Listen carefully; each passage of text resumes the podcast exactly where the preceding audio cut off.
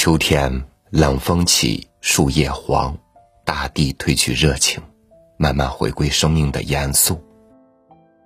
我常想，一株植物是如何在四季里那么缓慢而又坚定地完成生命的兴衰呢？那些我们没能看见的细节里，一定有这个世界对生命最动人的诠释。与您分享汪曾祺的文章《葡萄月令》。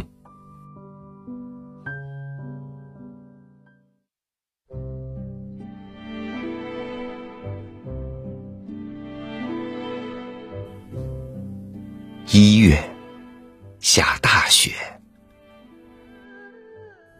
雪静静的下着，果园一片白，听不到一点声音。葡萄睡在铺着白雪的窖里。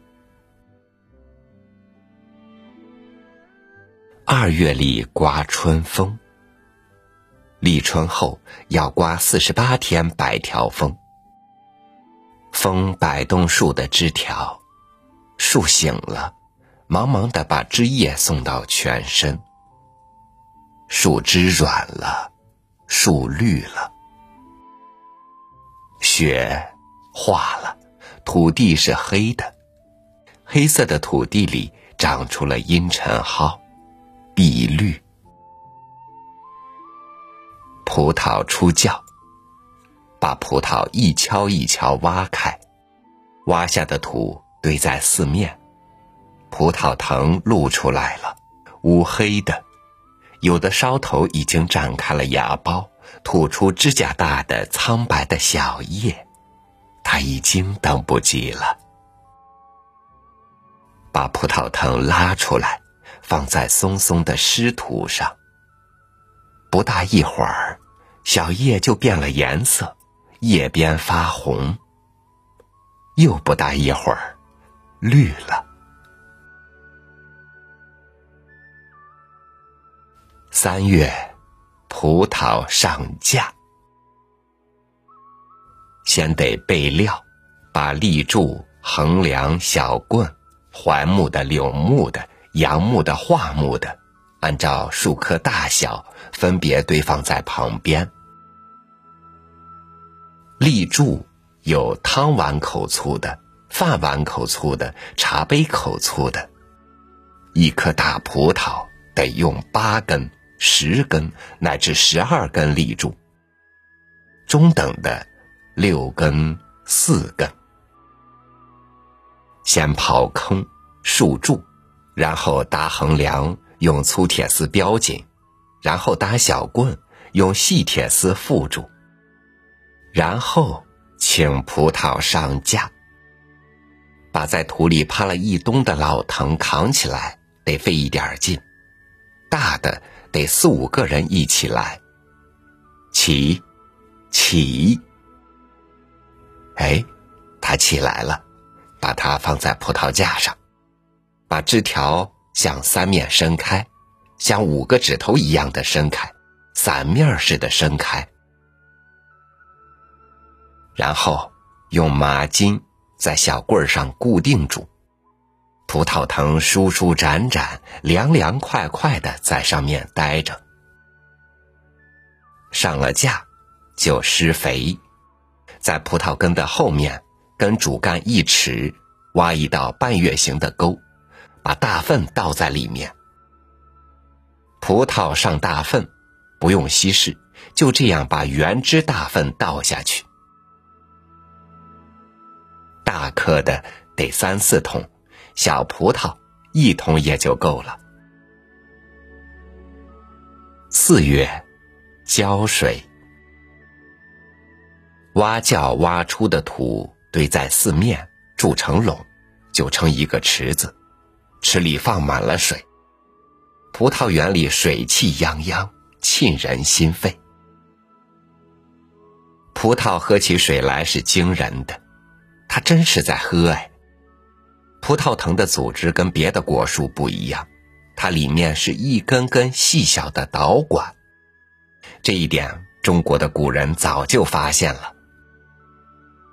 图经云：“根苗中空相通，仆人将获之，欲得厚利。木盖其根，而臣潮水金子中矣。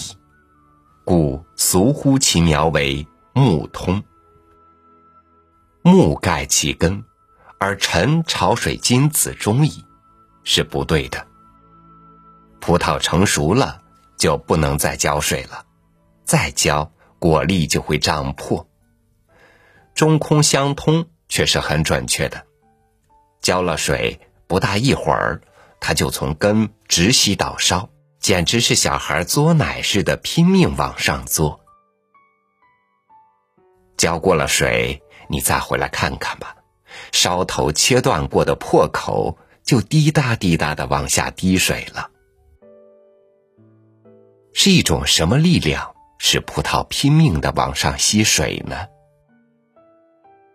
施了肥，浇了水，葡萄就使劲抽条长叶子，真快！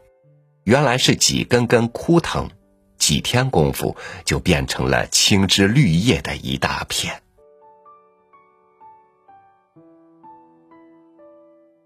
五月，浇水、喷药、打梢、掐须。葡萄一年不知道要喝多少水，别的果树都不这样，别的果树都是刨一个树碗，往里浇几担水就得了，没有像它这样的慢灌，整池子的喝。喷波尔多叶，从抽条长叶一直到坐果成熟，不知道要喷多少次。喷了波尔多叶，太阳一晒。葡萄叶子就都变成蓝的了。葡萄抽条丝毫不知节制，它简直是瞎长。几天功夫就抽出好长的一节的新条。这样长法还行啊，还结不结果呀？因此，过几天就得给它打一次条。葡萄打条也用不着什么技巧。是个人都能干，拿起树剪，噼噼啪啪，把新抽出来的一节一节都给它绞了就得了。一绞，一地的长着新叶的条。葡萄的卷须，在它还是野生的时候是有用的，好攀附在别的什么树木上。现在，已经有人给它好好的固定在架子上了，就一点用也没有了。卷须这东西最好养分，凡是作物都是优先把养分输送到顶端，因此长出来就给它掐了，长出来就给它掐了。葡萄的卷须有一点淡淡的甜味儿，这东西如果腌成咸菜，大概不难吃。五月中下旬。果树开花了，果园美极了。梨树开花了，苹果树开花了，葡萄也开花了。都说梨花像雪，其实苹果花才像雪。雪是厚重的，不是透明的。梨花像什么呢？梨花的瓣子是月亮做的。有人说葡萄不开花，哪能呢？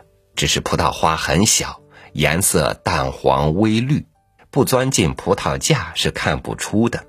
而且它开花期很短，很快就结出了绿豆大的葡萄粒。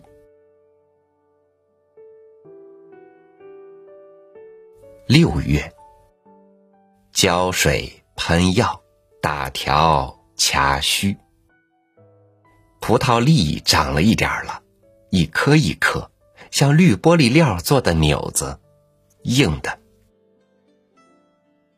葡萄不招虫，葡萄会生病，所以要经常喷波尔多液。但是它不像桃，桃有桃实心虫，梨有梨实心虫。葡萄不用输虫果。果园每年输虫果是要费很多工的，虫果没有用，黑黑的一个半干的球，可是它耗养分呢，所以要把它输掉。七月，葡萄膨大了，掐须、打条、喷药，大大的浇一次水，追一次肥，追硫胺，在原来是粪肥的沟里撒上硫胺，然后就把沟填平了，把硫胺封在里面。汉朝是不会追这次肥的，汉朝没有刘安。八月，葡萄着色。别以为我这里是把画家的术语借用来了，不是的，这是果农的语言，他们就叫着色。下过大雨，你来看看葡萄园吧，那叫好看，白的像白玛瑙，红的像红宝石。紫的像紫水晶，黑的像黑玉，一串一串，饱满、瓷棒、挺阔、璀璨琳琅。你就把《说文解字》里的“玉”字偏旁的字都搬了来吧，那也不够用啊。可是你得快来，明天，对不起，你全看不到了。我们要喷波尔多液了。一喷波尔多液，它们的晶莹鲜艳全都没有了，它们蒙上一层蓝纷纷、白乎乎的东西，成了磨砂玻璃。我们不得不这样干。葡萄是吃的，不是看的，我们得保护它。过不两天，就下葡萄了，一串一串剪下来。把病果、别果去掉，妥妥的放在果筐里。果筐满了，盖上盖儿，要一个小伙跳上去蹦两下，用麻筋缝的筐盖。新下的果子不怕压，它很结实，压不坏。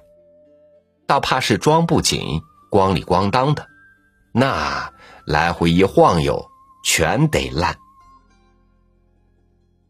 葡萄装上车，走了。去吧，葡萄，让人们吃去吧。九月的果园像一个生过孩子的少妇，宁静、幸福而慵懒。我们还要给葡萄喷一次波尔多液。啊，下了果子。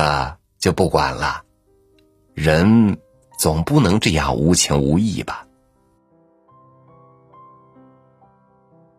十月，我们有别的农活我们要去割稻子。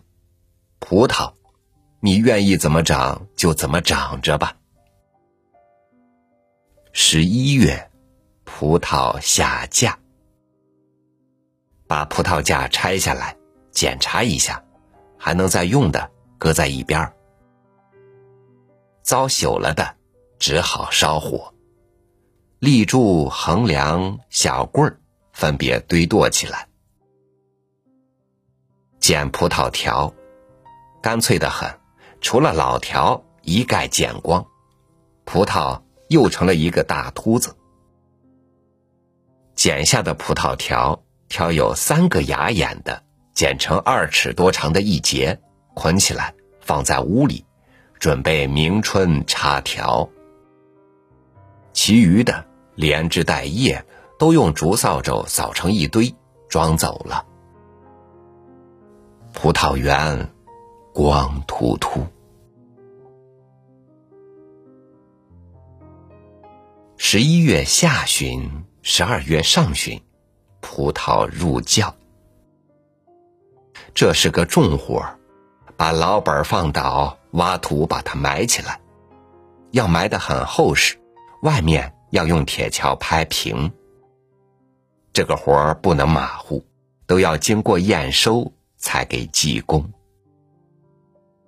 葡萄窖一个一个长方形的土墩墩，一行一行整整齐齐的排列着。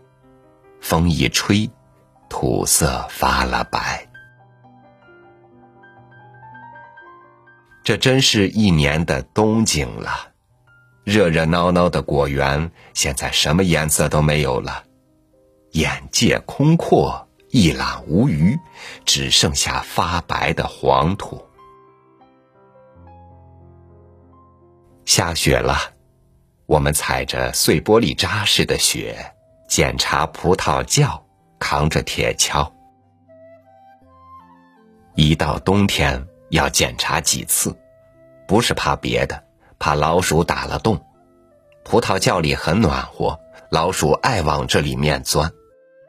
它倒是暖和了，咱们的葡萄可就受了冷了。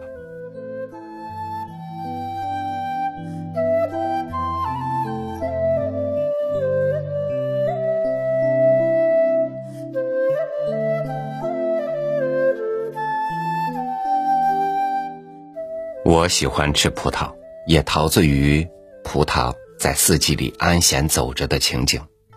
但是，我终究早已离开了故乡，离开了家乡的葡萄架，多年也不曾遇见满藤的葡萄了。